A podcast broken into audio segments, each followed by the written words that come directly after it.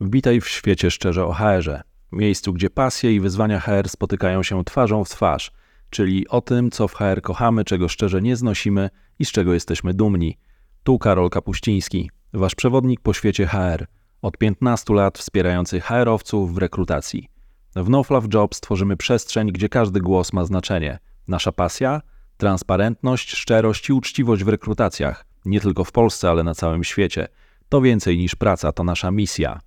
Naszym celem jest zmienianie standardów nie tylko w IT, ale we wszystkich branżach. W Szczerze o HR będziemy eksplorować, uczyć się i dzielić inspiracjami, rozmawiając z ekspertami i słuchając Waszych historii. Przygotujcie się na dawkę solidnej wiedzy i energii. Dołączcie do nas i razem kształtujmy przyszłość rekrutacji.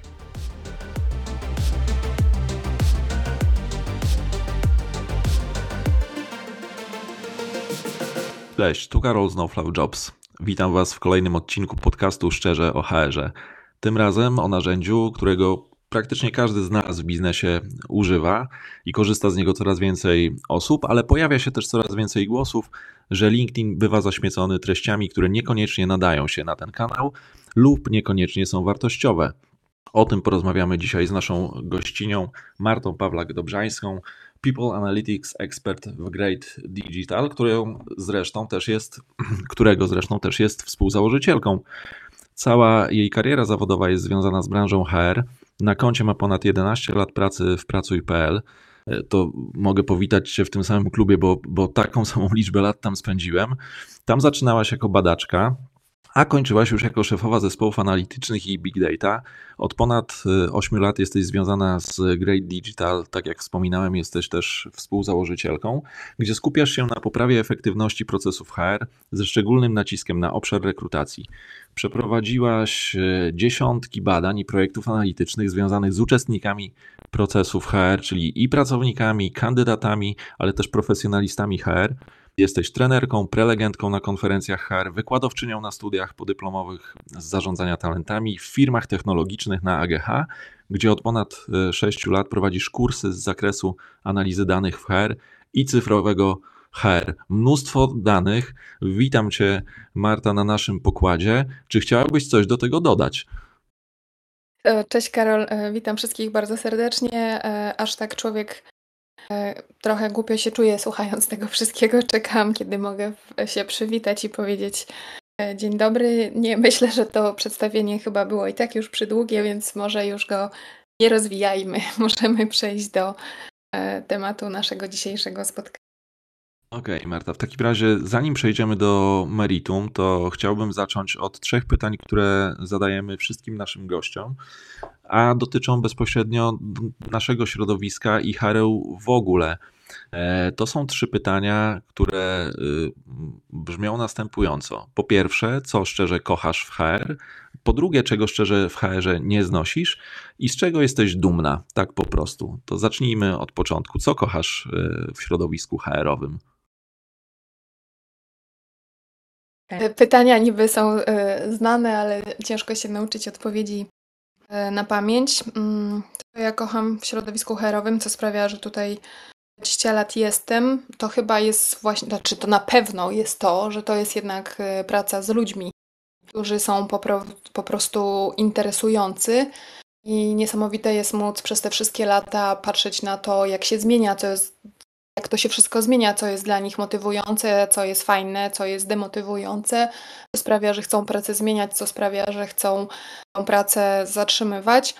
I tak naprawdę to ja tego wyboru dokonałam naprawdę 20 lat temu. chociaż może tak już dziwnie to brzmi też, jak się człowiek publicznie przyznaje do swojego niemłodego wieku, ale naprawdę kończąc studia miałam jeszcze okazję pracować przy badaniach marketingowych różnych.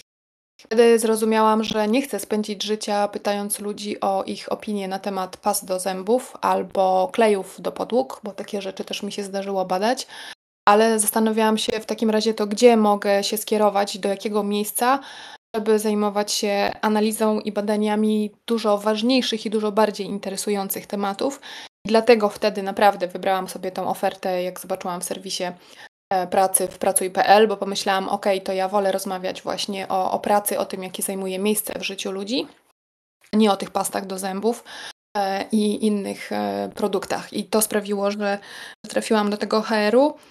E, no i nie znudziło mi się przez te wszystkie lata. W dalszym ciągu jest dla mnie fascynujące odkrywanie tego, co jest dla kandydatów, dla pracowników i dla pracodawców ważne, jak to się zmienia, jak to ewoluuje przez te wszystkie lata.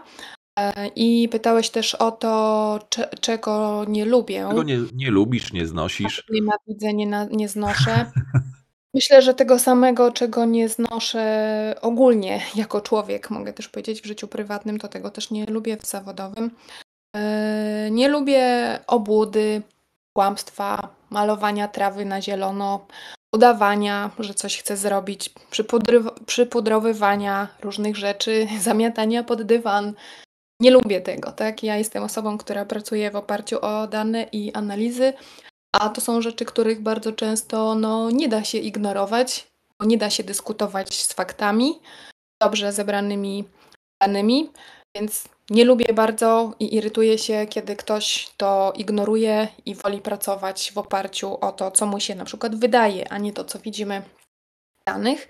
Natomiast mam, myślę, to szczęście, e, że nie pracuję z takimi właśnie firmami, których bym nie lubiła, bo nawet jak się zdarzy, że ktoś taki gdzieś do mnie trafi, co swoją drogą też już się parę ładnych lat chyba nie zdarzyło, ale jak to się zdarzało, że nie wiem, trafiał do mnie taki HR, powiedzmy, który tak wierzchownie chciałby trochę bardziej poudawać, że coś robi i chce zmienić, niż dotknąć sedna, to po prostu nam się nie udaje dogadać już na etapie jakichś rozmów wstępnych, bo po prostu widać, że nie nadajemy na tych samych falach, że nie, nie rozmawiamy o tych samych rzeczach, nie, nie próbujemy dotknąć tego, co naprawdę jest ważne, żeby zmienić, żeby dobrze ci kandydaci byli traktowani w procesie rekrutacji albo ci pracownicy pracy i po prostu nie dochodzi między nami do, do, do współpracy. Natomiast, tak jak powiedziałam, coraz mniej pewnie jest takich firm, nie trafiają do mnie i ja za to super cieszę się, kiedy właśnie mam klienta, który przychodzi i mówi, że naprawdę chce coś zmienić i że chce się przyjrzeć temu, jakie działania prowadzi, i posłuchać o tym, co robią dobrze, co dane mówią odnośnie tego, jakie praktyki należy utrzymać, a co należy zakończyć, zmienić, porzucić. No I to trzecie pytanie. Z czego było? jesteś dumna? Z czego jestem dumna? A, no to może tak powiem mało skromnie. Jestem dumna z tego, że prowadzę tą firmę dziewiąty rok z rzędu. Bo prowadzenie biznesu, no to jest taki roller coaster i nie wiem, czy wiecie, ale w Polsce 80 czy tam 90% nawet e, firm nie jest w stanie przetrwać pierwszego roku działalności, a co dopiero mm, o, o dalszych latach. E, więc oczywiście cieszę się, że mi się to udało, natomiast nie tylko o to chodzi, żeby przetrwać. Cieszę się z tego, że może to wynika z tego, jak lubię tą branżę i że nie chcę jej porzucać, że mimo, że tak dużo się zmieniło przez te 8 lat i że kilka razy musiałam zmieniać to, czym się zajmuję i właściwie w każdym roku prawie zajmuję się trochę innymi rzeczami, bo ewoluują te usługi, a ja idę za tym, czego potrzebują klienci, to jestem dumna z tego, że ciągle mam co robić że nawet jak się nieco zmieniają oczekiwania klientów odnośnie tego, co mogę robić, to jestem w stanie za nimi nadążyć. I to sprawia, że Teraz na przykład jak widzę rozmowy o tym, co zmieni w naszej pracy, a wiem, że zmieni, sztuczna inteligencja, to też mnie to nie przeraża, tylko mnie to fascynuje, bo ja wiem, że i tak się w tym odnajdę i nie czuję się zagrożona. Będę pracować z klientami po prostu z wykorzystaniem sztucznej inteligencji, e, a nie wpadać w panikę, że ona teraz e, zabiera jakiś kawałek moich kompetencji. Więc powiem to jeszcze raz. Jestem dumna z tego, jak udaje mi się przez te e, lata w branży HR-owej odnajdywać i, i pracować cały czas po prostu no, z, no, z radością też i z przyjemnością. Dzięki wielkie. Marta, myślę, że masz też wpływ na to, że, że ten rynek się zmienia. Myślę, że to, że, że mówisz ciągle o danych w HR-ze e, i o tym, że to są naprawdę ważne rzeczy, to też wpływa na to, że tych klientów, którzy biorą to pod uwagę i pewnie nie trafiają w związku z tym do ciebie, tylko chcą robić poważne rzeczy, a nie tylko wizerunkowe, bo wydaje mi się, że środowisko HR-owe, sam HR, ale najbardziej ta część employer brandingowa no, tworzy taką y, możliwość powierzchownej komunikacji, takiego pływania trochę po temacie, więc y, dobrze, że, że są firmy, które zajmują się danymi i dużo mówią o tym, jak dane można wykorzystywać e, właśnie w HR-ze. O tym pewnie też e, będzie okazja porozmawiać. Natomiast dzisiaj tematem jest e, LinkedIn i przejdźmy do, do meritum i do tematu naszego spotkania. Według Biblii LinkedIn by Sherby, pozdrawiamy przy okazji ekipę Sherby, LinkedIn jest najszybciej rozwijającym się biznesowo-networkingowym portalem społecznościowym. A jeśli chodzi o zaangażowanie użytkowników, to dane, które pokazuje ten raport, to 90% członków społeczności tylko czyta lub obserwuje LinkedIn, 9% komentuje treści, tylko 1% członków społeczności tworzy nowe treści. W tym kontekście też y, ciekawe jest to spostrzeżenie a propos tego, że LinkedIn e, to śmietnik, bo taka odpowiedź pojawiła się pod naszym, e, pod naszym newsletterem. E, w tej chwili LinkedIn ma ponad 6 milionów e, użytkowników. Oczywiście największy jest Facebook, e, TikTok bardzo szybko się rozwijający, Instagram, ale jeśli chodzi o tą platformę biznesową, to, to LinkedIn zdecydowanie dzisiaj ma palmę pierwszeństwa. I dlatego myślę, że warto, warto o tym porozmawiać. Jesteś badaczką i poznaliśmy Cię jako współtwórcę raportu Szczęście Polaków w pracy. Tworzysz to razem z Jobhouse, więc zakładamy, że i to podkreślałaś też na początku, że jesteś osobą skupioną na konkretach, na danych, więc powiedz mi, czego ty osobiście szukasz na LinkedInie i co LinkedIn tobie daje jako narzędzie? Ja szukam na LinkedInie wartościowych treści. Nawet właśnie myślę, że to jest ważniejsze określenie niż inspiracji, bo myślę, że takie słowo jak inspiracja też trochę się zdewoluowało i czasami oznacza nie to, co chcielibyśmy. Więc ja szukam czegoś trochę mocniejszego niż inspiracja, czyli właśnie wartościowych treści. A czym są dla mnie wartościowe treści? No ja patrzę bardzo do przodu, tak? To znaczy szukam treści od ludzi, którzy robią lepsze rzeczy niż ja, są mądrzejsi niż ja, patrzą w przyszłość, potrafią powiedzieć, co będzie za kilka lat e, w HR-ze. No, do tego oczywiście czytam też treści od ludzi, którzy mówią, z czym się mierzą teraz, co jest dla nich wyzwaniem, mm, no bo muszę wiedzieć, czego ludzie potrzebują, żeby być w stanie nadążyć za ich potrzebami. Natomiast zdecydowanie LinkedIn jest dla mnie serwisem, w którym e, szukam interesujących treści, przydatnych, a nie rozrywki. To myślę, że to też jest e, może e, różnica, chociaż w moim może w, w, mojej opinii albo w tym, jak funkcjonuje na LinkedInie, nie aż tak duża, bo to wynika z tego, że ja tak bardzo lubię tą działkę, którą się zajmuję, że nie mam potrzeby robienia sobie jakiegoś detoksu i mówienia, że w weekend czy w wakacje to LinkedIna nie czytam, bo ja i tak te treści herowe czytam w różnych momentach dla przyjemności, właśnie dla własnego rozwoju, z, ciekaw z, z ciekawości takiej po poznawczej. E, więc jakby nie, nie jest to dla mnie jakimś obciążeniem, nie kojarzy mi się to mm, mimo wszystko z pracą. I może jeszcze skoryguję to określenie odnośnie tego, czy LinkedIn to śmietnik. Ja um, zacytowałam to zdanie w jednym ze swoich newsletterów, bo zdarzyło mi się to słyszeć parę razy e, od kogoś, natomiast przyznam, że za każdym razem jestem zdziwiona, jak coś takiego słyszę. To znaczy wiem, że to jest możliwe, ale jestem zdziwiona z tym, że ludzie potrafią tak zawyrokować, że LinkedIn to śmietnik, nie odnajduję się tam, wychodzę z tego serwisu. Bo to jest trochę tak, że powiedziałabym, że my jednak za ten śmietnik to sami naprawdę odpowiadamy. Algorytm na LinkedInie to jest moim zdaniem lepiej, jeden z lepiej funkcjonujących. To znaczy, ja widzę, że on bardzo reaguje na to, co ja robię.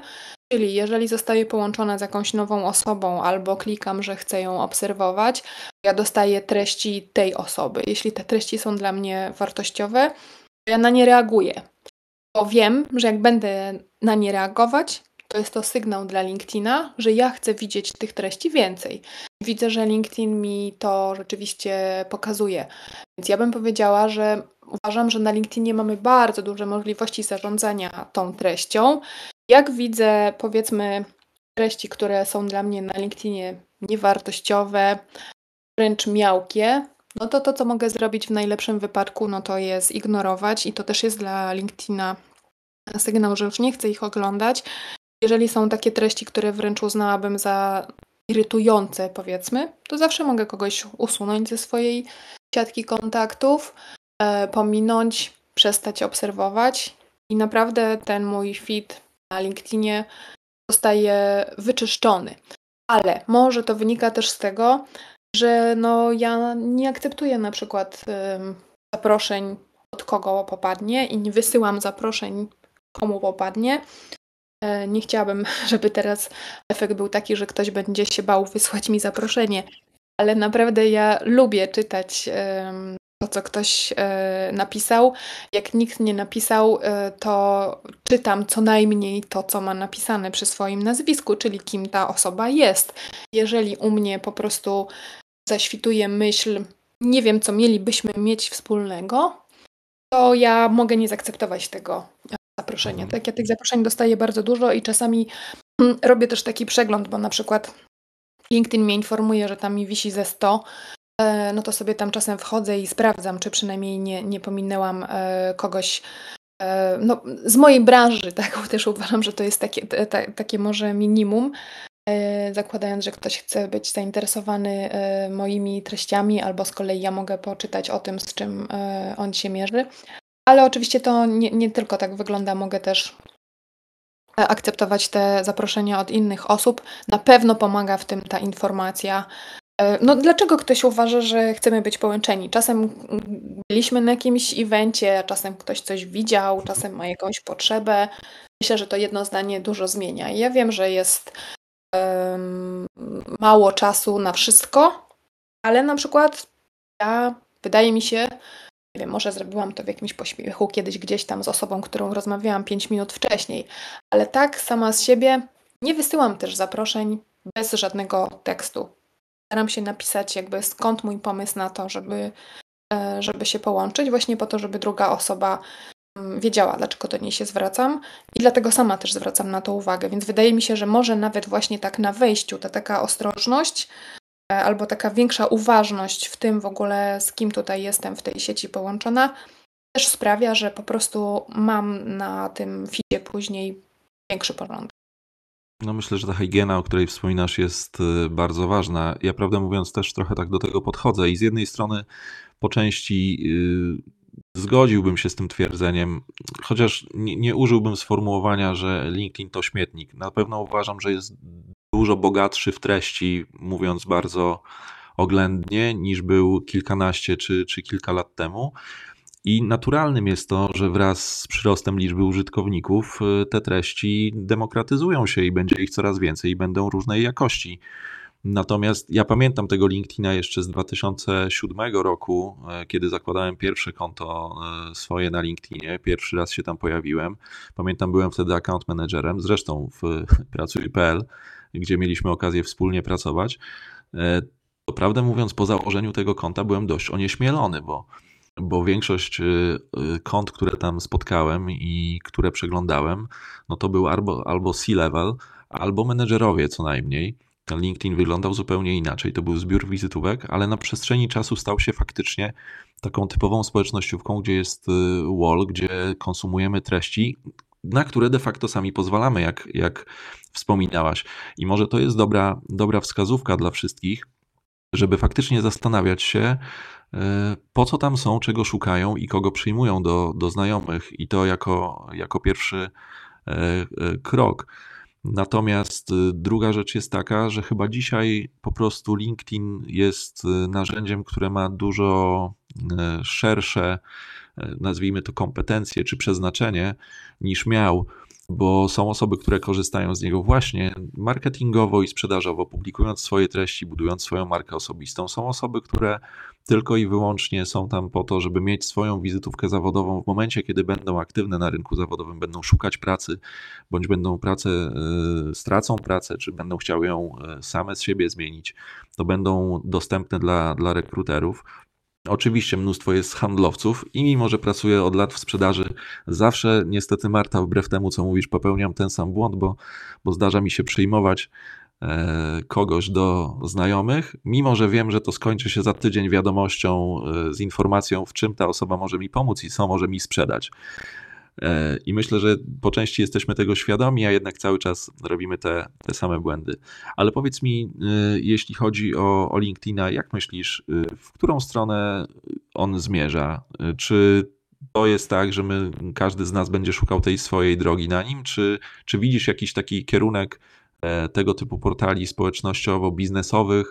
Mm, jak widzisz przyszłość tego LinkedIna? Może jest coś, co znalazłaś właśnie w tych rzeczach, które śledzisz?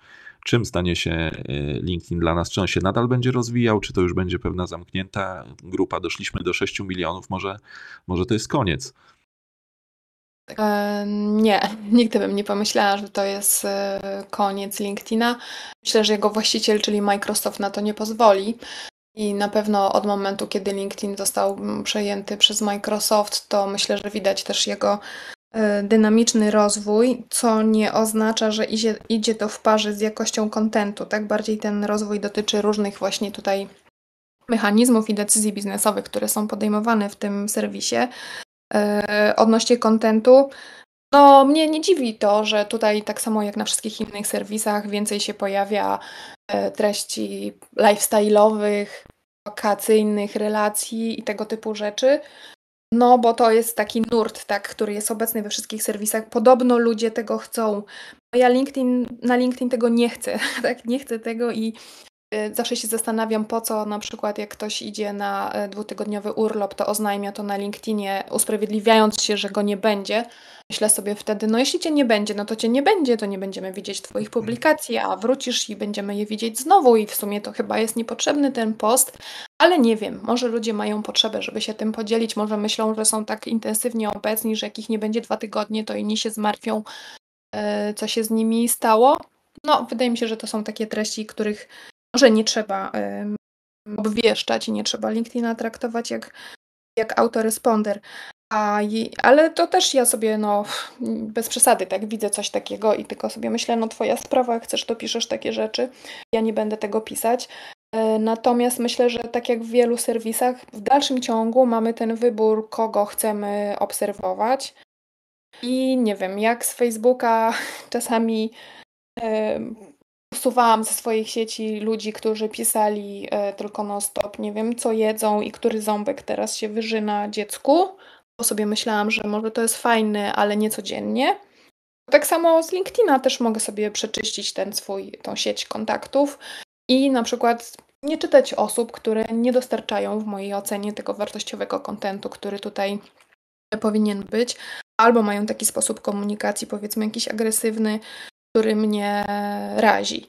E, to, to tyle taka a propos tych treści. A jeśli chodzi o ten kierunek, w którym LinkedIn zmienia, zmierza, no to myślę, że to jest jeszcze co innego, ale też mnie to nie dziwi. Bardziej może gdzieś, widzę taką sytuację, gdzie właściwie pod koniec tamtego roku e, no, widziałam u szeregu różnych osób, które dużo publikują, taki trochę lament co się stało, co się stało, teraz już zasięgi nie te, już nie docieram z tymi treściami tak szeroko jak wcześniej, nie ma tyle lajków, nie ma takiego zasięgu.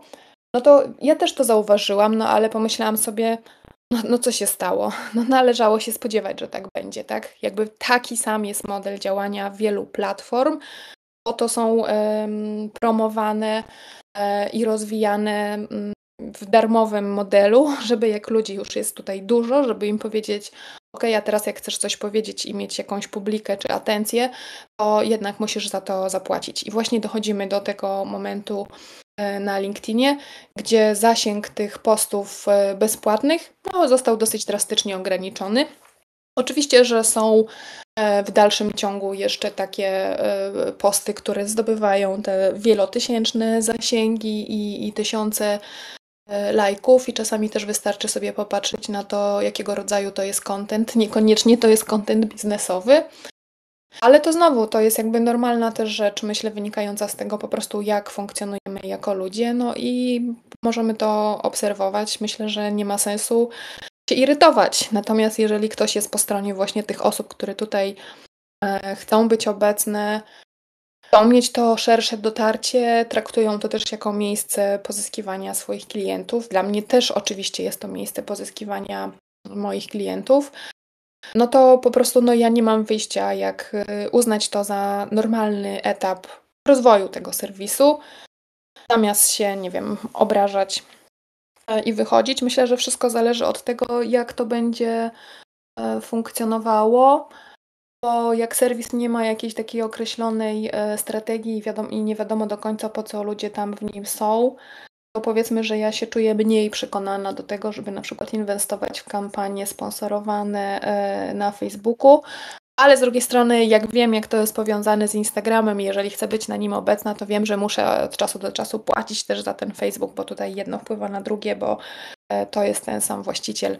Więc to jest, myślę, że no, złożona kwestia wypadkowa kilku czynników tego, jaką strategię ma dany serwis, w którym kierunku idzie, czy rzeczywiście w ślad za tymi pieniędzmi, które musisz zapłacić, E, jako twórca czy jakiś potencjalny dostawca w danej branży, czy możesz dostać ten efekt, czy nie. Jeżeli ten efekt będzie, no to po prostu będą twórcy za niego e, płacić. E, ewentualnie można zawsze próbować też no, wybić się jakimś kontentem. Dużo łatwiej jest się wybić może kontentem kontrowersyjnym czasami. Też jest zawsze, myślę, to jest pytanie po obu stronach. Do twórców ja chcę iść w tą stronę, ja się chcę chwalić jakimś e, może trudnym wydarzeniem z mojego życia, czy to zawodowego, już nie mówiąc o prywatnym, czy nie. Czy ja chcę takich twórców czytać, czy nie. To jest znowu też pytanie do odbiorców, kogo sobie wybiorą. Myślę, że to nawet czasami jak jesteśmy na jednym kanale, czy to na LinkedInie, czy na Instagramie, powiedzmy, że obserwujemy kilka osób z jednej branży, nawet HR-owej, HR-owej to można sobie wybrać, czy odpowiada mi content bardziej lifestyle'owy czy merytoryczny. I, I myślę, że to jest też fajne, tak? że mamy ten demokratyczny wybór. Musimy tylko zadbać o to, żeby odpowiednio jakby reagować na treści tych twórców, których sobie wybieramy, żeby jednak ten LinkedIn wiedział, że to ja tych twórców chcę oglądać, czyli że tam klikam właśnie obserwuję, albo jestem połączona, albo mam zaznaczone, że to, że to chcę, żeby mi się wyświetlało, albo reaguję treść, na treści od tej osoby właśnie, no bo skądś ten algorytm musi wiedzieć, E, że to jest dla nas. Natomiast to, że są twórcy tacy i tacy, to myślę, że jest fajne. Ja też mogę obserwować różne trendy i, i też się mogę zastanawiać, co się ludziom podoba i czego chciałabym robić więcej. Ale ja nie dam rady robić na siłę jakby właśnie rzeczy, które jakoś wychodzą powiedzmy poza mój nie wiem, charakter, sposób bycia i sposób funkcjonowania. Nie będę polecać na, na LinkedIn, to w ogóle sobie nie wyobrażam, ale na Instagramie no nie będę pisać z jakiej firmy mam sweterek czy marynarkę. Wolałabym nie iść w tą stronę. Będę mówić do ludzi e, inne rzeczy, ale też zauważam, że no, przesuwają się te granice e, bardzo, że możemy mieć profile twórców e, powiedzmy z obszaru HR, już nie, nie używam specjalnie określenia influencerów, bo bardzo też go nie lubię. Więc powiedzmy, że twórców czy też e, ekspertów. No i nagle jak zaczynasz publikować, że jestem na siłowni, cześć, znowu jestem na siłowni, e, jestem u fryzjera, no to się zastanawiam, czy to jest ten content, którego powiedzmy nasi odbiorcy oczekują. Potem widzę, że oczekują. Potem sobie myślę, no trudno, ale ja nie dam rady iść w tą stronę ale za którymś razem bywa, że się złamie i że im napiszę, no dobra, no ja też chodzę na tą siłownię, chociaż do tej pory się nie chwaliłam, ale jak już pytacie, to dam wam znać, że chodzę. Bo wiesz, za chwilę wiemy o tym, wiesz, czy wszyscy tak chodzą i no czy wszyscy tak, się tak Pewnie pytanie, komu to piszesz i czy to jest twój bliższy, czy dalszy znajomy, czy to jest po prostu statement dla, dla całego grona. Ale faktycznie tak jest, ja się zgadzam z tym, co mówisz, bo teraz jak sobie myślę o, o tym naszym temacie, ja zastanawiam się w ogóle, czy ta dyskusja, czy to już trzymając się tego hardkorowego określenia, czy LinkedIn to to śmietnik, czy to super narzędzie, to myślę, że to jest y, czysto akademickie rozważanie. Myślę, że dzisiaj portali społecznościowych my je z jednej strony kształtujemy, ale z drugiej strony nie jesteśmy w stanie zatrzymać trendów. Ja pamiętam niejednokrotnie te wpisy, które się pojawiały, co wypada na LinkedInie publikować, a czego nie. I jeszcze dwa czy trzy lata temu E, nie wiem, czy przed wyborami, czy w innych sytuacjach e, ktoś pisał w komentarzach, to nie jest temat na LinkedIn, to jest temat na Facebook, to nie jest temat, o tym nie gadamy, jesteśmy społecznością profesjonalistów i mam wrażenie, że część osób tak się strasznie obrażała, że LinkedIn rośnie. I nie dziwi mnie to uczucie. Jakby myślę, że była to pewna też zamknięta bańka przez, przez długi czas e, osób na wysokich też stanowiskach, zanim LinkedIn stał się takim powszechnym narzędziem. No i jak y, dzisiaj możemy tam znaleźć każdy poziom stanowiska z każdej branży, no to pewnie jest część osób, która czuje się już mniej wyjątkowo niż kiedyś, ale wątpię, że my możemy jakkolwiek na to wpłynąć albo decydować o tym, co ludzie będą publikować. Tak jak mówisz, są rzeczy, które trendują. Mamy styczeń, więc było już o ewaluacjach, już były prezenty świąteczne. Teraz będziemy e, pod hasłem Nowy e, Rok, Nowy Ja, Nowa Ja publikować treści, pewnie też o siłowni, o zmianie, o naszych e, postanowieniach noworocznych. Tylko pytanie, czy jest w ogóle tu miejsce na dyskusję, bo, bo wydaje mi się, że, że nie ma. Bardziej y, zastanawiam się, czy, czy ludzie, którzy przychodzą, bo to bije z tego, co mówisz bardzo mocno, nie powinni zadać sobie pytania, po co na LinkedIna przychodzą właśnie, bo ty podkreśliłaś kilka razy w swojej odpowiedzi, ty dokładnie wiesz, po co tam jesteś. Wydaje mi się, że część osób E, nie zadaje sobie tego pytania i ponosząc konsekwencje swoich działań, wydaje im się, że LinkedIn jest zaśmiecony. No ale jeśli jesteś handlowcem i zapraszasz mnóstwo ludzi z różnych branż, na przykład w takiej branży jak nasza, gdzie twoimi klientami są firmy IT i już nie tylko IT, czyli zapraszasz herowców, programistów i wszystkich innych, no to wraz z tym, jeśli chcesz mieć szerokie zasięgi, będziesz też ponosił y, koszty na wallu, czyli być może przeczytasz coś, co, co ci nie, nie odpowiada. Ale moim zdaniem nie masz czym dyskutować. Nie wiem, czy, ty, czy twoje stanowisko y, w tej kwestii jest podobne, czy uważasz, że, że te wpisy obrażonych użytkowników, którzy mówią LinkedIn kiedyś był inny, E, LinkedIn to nie miejsce na to. Czy to w ogóle ma jakiś sens? Nie, tutaj się z Tobą zgadzam. Mnie to śmieszy, tak? Taka policja LinkedInowa, czy też Facebookowa, tak? No to jest żywy serwis i on jest taki, jacy są ludzie, którzy w nim przebywają, więc e, nie, nie widzę sensu, żeby przypominać ludziom, że to nie ten serwis, powiedz sobie to gdzie indziej, to nie ta treść. No jak oni tak uważają, no to mogą sami zarządzić tą treścią, jakby klikając, że nie chcą tego oglądać, usuwając tą osobę ze swojej sieci. E, i tak dalej, tak, ale to nie jest miejsce, nie ma takiego regulaminu i kto miałby go stworzyć, w którym mielibyśmy powiedzieć, która treść się nadaje na LinkedIna, a która nie. Może w Twojej czy w mojej sieci są osoby, które lubią y, czytać te wpisy, nie wiem, jakieś wakacyjne czy też bardziej lifestyle'owe, ale z drugiej strony to też nie jest tak, że one mnie wszystkie rażą, bo czasami ciężko jest tą y, granicę wytyczyć. Y, jest dużo wpisów od osób, które pracują w ramach y, workation, tak? Ja też jak jestem czasami na długich wakacjach, muszę różne rzeczy zrobić i napisać i wydać swój newsletter. I też mi się zdarzyło tam e, przyznawać, że jestem na wakacjach albo właśnie wyjechałam na urlop i tyle sobie wzięłam na głowę, że e, ledwo się wyrobiłam z przygotowaniem tego newslettera. To są takie rzeczy, które pozwalają też Ci pokazać, że, że jesteś człowiekiem, tak? Że nie tylko powiedzmy nadajesz na tego LinkedIna, czy przygotowujesz te treści z jakiegoś szklanego biurowca, ale czasem siedząc w, kutki, w kucki w przyczepie na helu albo właśnie w innym miejscu. To są fajne rzeczy. To są dla mnie rzeczy dalej o pracy, o tym, jak ona się zmienia, właśnie jak funkcjonuje workations, to znaczy e, praca zdalna. Więc też ja, ja, ja, widzę, że te treści się zmieniają i jakby nie umiałabym wytyczyć takiej granicy i komuś mówić, ta treść się nadaje, e, a ta się nie nadaje. Czasem ktoś pisze o rzeczach stricte dotyczących pracy, ale robi to w formule i jakby w sposób, który mi nie odpowiada, tak? Powiedzmy, że jest, nie wiem, obrażający drugą stronę albo w jakimś takim e, tonie e, agresywno-oskarżycielskim I to, i to może być dla mnie powód, żebym sobie pomyślała, nie chcę tej osoby oglądać więcej w sieci, nie chcę widzieć tych wpisów, ale nie uważam też za wartościowe wchodzić z nią w polemikę, bo najczęściej to jest po prostu nie moja bajka, jak ktoś mówi i wiem, że taka dyskusja nie ma sensu i, i się nie porozumiemy. Więc znowu bym powiedziała, że no ja absolutnie się nie zgadzam ze stwierdzeniem, że LinkedIn to jest Twój śmietnik. Masz taki LinkedIn, na jaki sobie zapracowałeś i myślę, że to jest prawdziwe e, dużo bardziej w odniesieniu do LinkedIn niż innych serwisów. E, a jak słyszę to takie właśnie naśmiewanie się, co tam się takiego wydarzyło i jak to się popsuło, naprawdę to już teraz mi się kojarzy taka głośna akcja sprzed paru lat, jak e, Tomasz Lis publicznie narzekał e, na to, jakiej to niewłaściwej treści reklamy wyświetlają się w miejscach, w których on przebywa w internecie. Tylko zapomniał, że to były właśnie reklamy oparte o, re, o remarketing, które odnosiły się do stron, które on sam wcześniej odwiedził w internecie. Więc naprawdę tak działa internet i tak działa LinkedIn. W co klikasz, to ci się pokazuje. Nie klikasz i ignorujesz, nie będziesz tego widział. Więc jakby trzeba tego pilnować. Ale myślę, że mówimy, możemy też jeszcze o takiej jednej praktycznej rzeczy powiedzieć. Na LinkedIn widzę też, że mało ludzi o tym wie. A ostatnio gdzieś tam właśnie promowała to, nawiązywała do tego między innymi Kasia Tank, właśnie, która też na pewno jest popularną osobą na LinkedInie.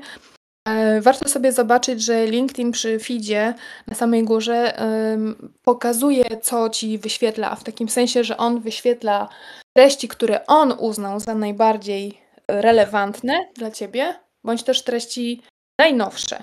Ja też lubię bardzo korzystać jednak z tego przełączania na treści najnowsze, bo tam widzę wtedy po prostu świeży content zamieszczany przez różnych ludzi, przez e, twórców, których obserwuję przez herowców, których mam w sieci, a nie to, co gdzieś tam się stało popularne. Więc to jest myślę, że taka jedna rzecz, którą tutaj można zrobić, trochę tak poprzek hmm. temu, co nam um, LinkedIn serwuje.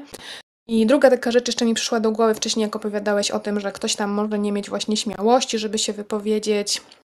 Ja też myślę, że fajnie by było, jakbyśmy zwracali też uwagę właśnie na te treści, które są wartościowe dla nas z różnych względów, i dawali to odczuć ludziom, którzy to tworzą.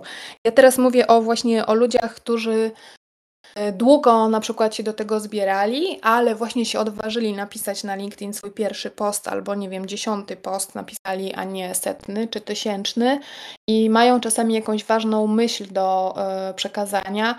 Ja bardzo lubię tych ludzi wzmacniać. To znaczy, ja często daję reakcje e, do postów właśnie takim ludziom, których nikt nie zna i tam mają 100 osób w sieci. I może mhm. tam pięć osób zareagowało, ale ja nigdy się tego nie boję, żeby właśnie zareagować albo żeby coś tym ludziom napisać, bo ja wiem, jakie to jest dla nich y, po prostu y, ważne.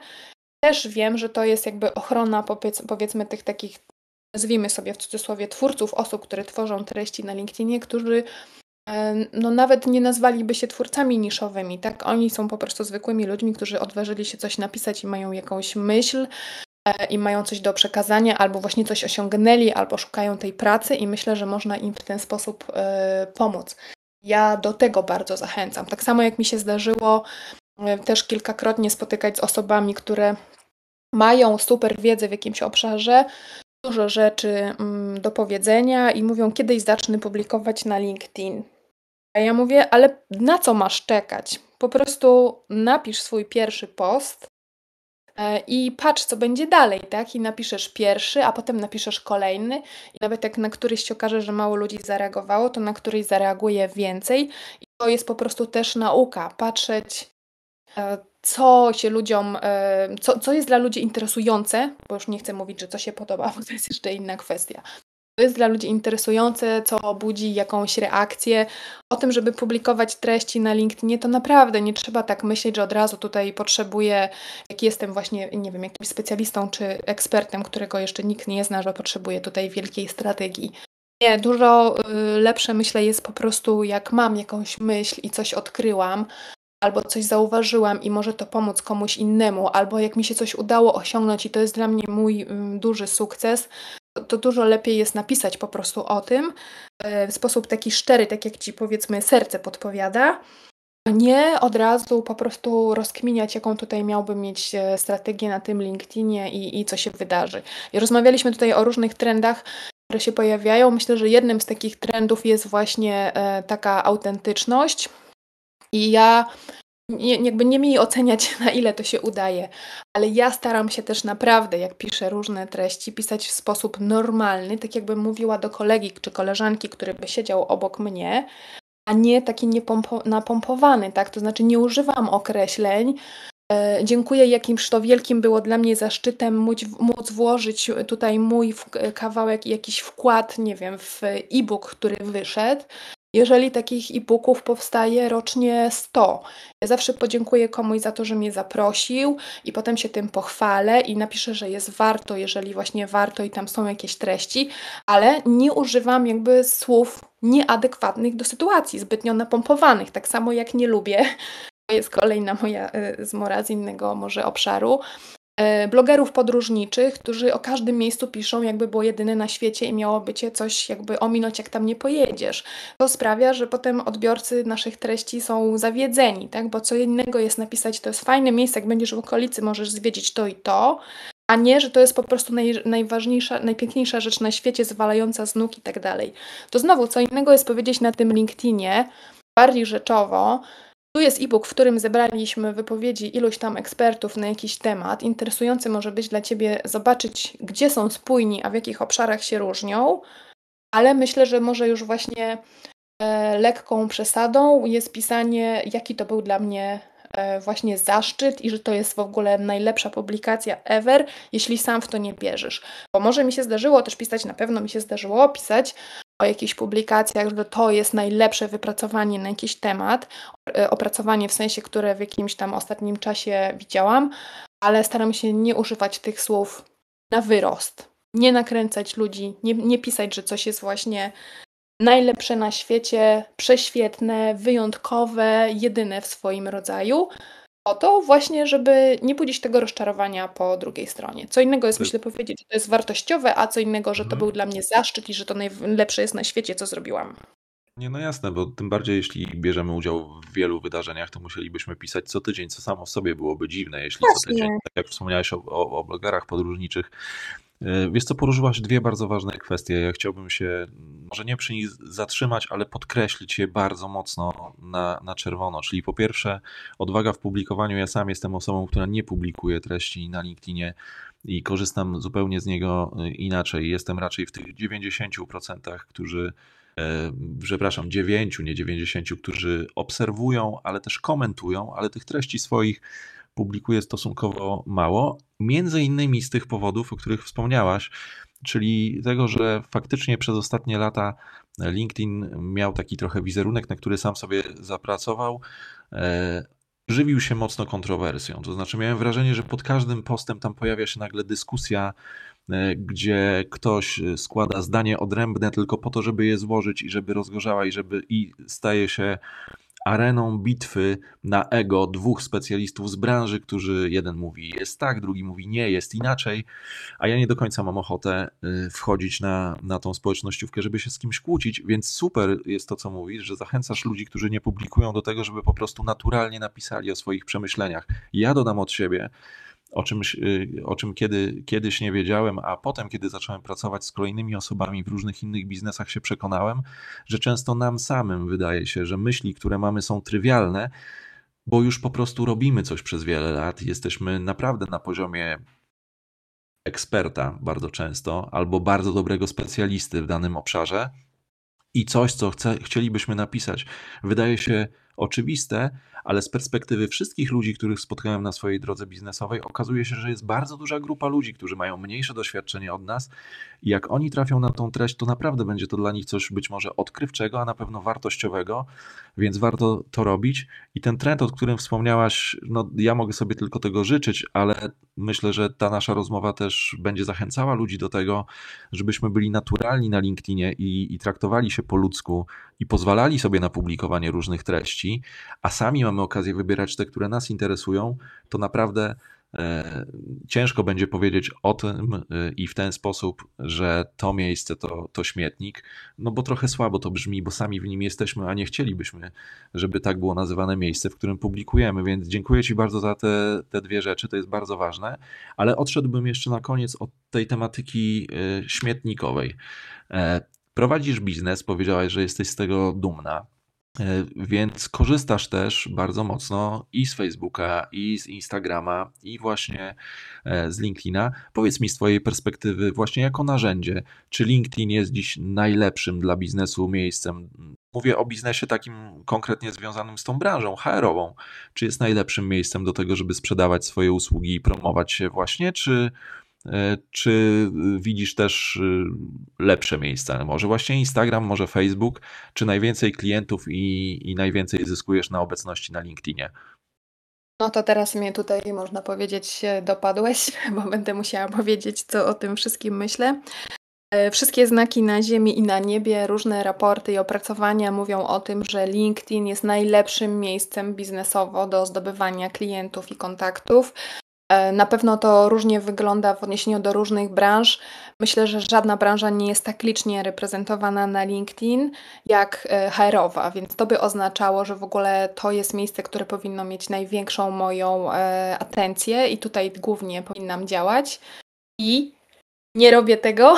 Teraz jest właśnie ta bardziej zabawna część, bo myślę, że to jest może mm, ten plus właśnie prowadzenia swojego biznesu, że masz jeszcze wybór odnośnie tego, w której platformie się lepiej czujesz.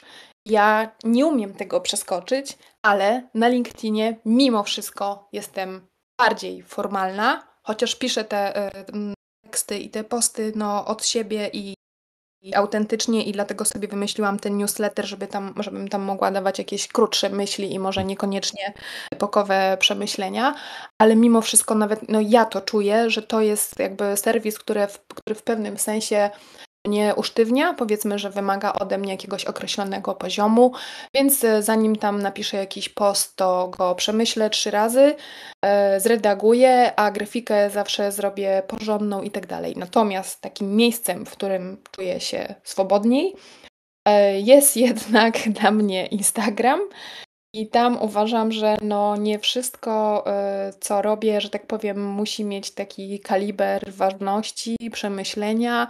Tam są te relacje, w których coś mogę wrzucić y, na, na spontanie. Może też myślenie o tym w ten sposób ułatwia to, że one, jeśli ich nie zapiszę, wiadomo, znikną po 24 godzinach.